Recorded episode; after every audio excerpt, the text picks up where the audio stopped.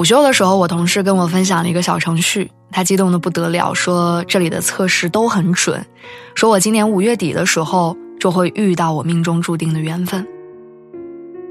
换作是从前，我一定会一盆冷水泼下去，什么缘分、命运，都是些虚无缥缈的事儿。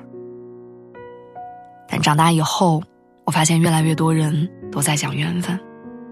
有人谈了三四年没有修成正果，有些人到了年纪。就是真的要娶你。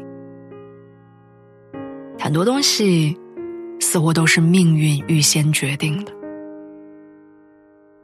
多少人的通讯录上都躺着一个时常想去看看却永远不会联系的人，就像后来的我们当中的建青和小小，十年后再次见面，即便还是熟悉的面孔，也只能礼貌的送上祝福。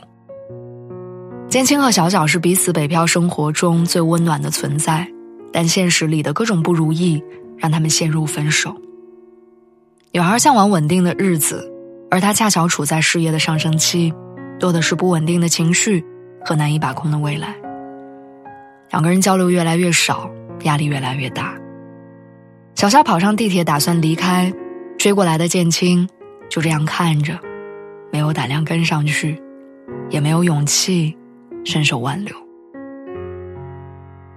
久别重逢之后，建青问：“如果当时你没有走，后来的我们会不会不一样？”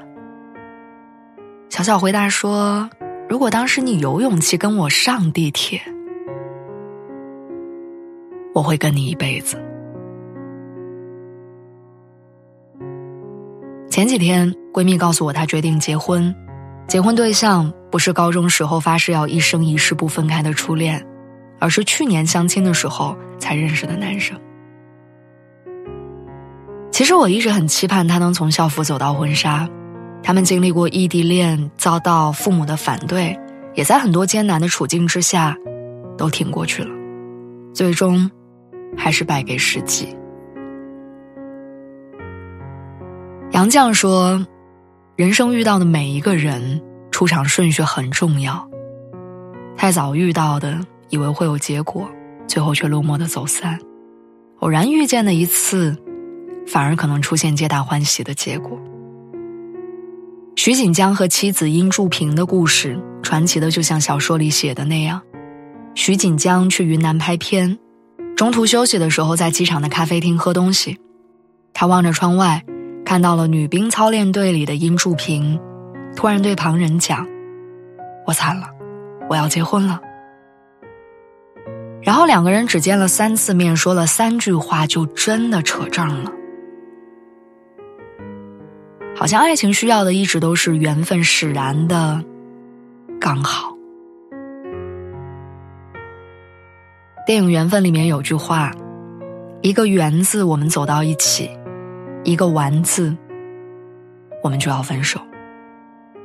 如果感情都讲求缘分，以后你会和谁在一起都是注定的。那现在的得失，或许你没有必要揪着不放。该是你的，你躲不掉；不是你的，你勉强不来。而那些谢幕离开的人，你要相信，他们虽然退出了，但依旧会在你的回忆里发着光。那些阴差阳错全剧终的故事，虽然不能够再继续，可他们仍然值得写进你的一生里。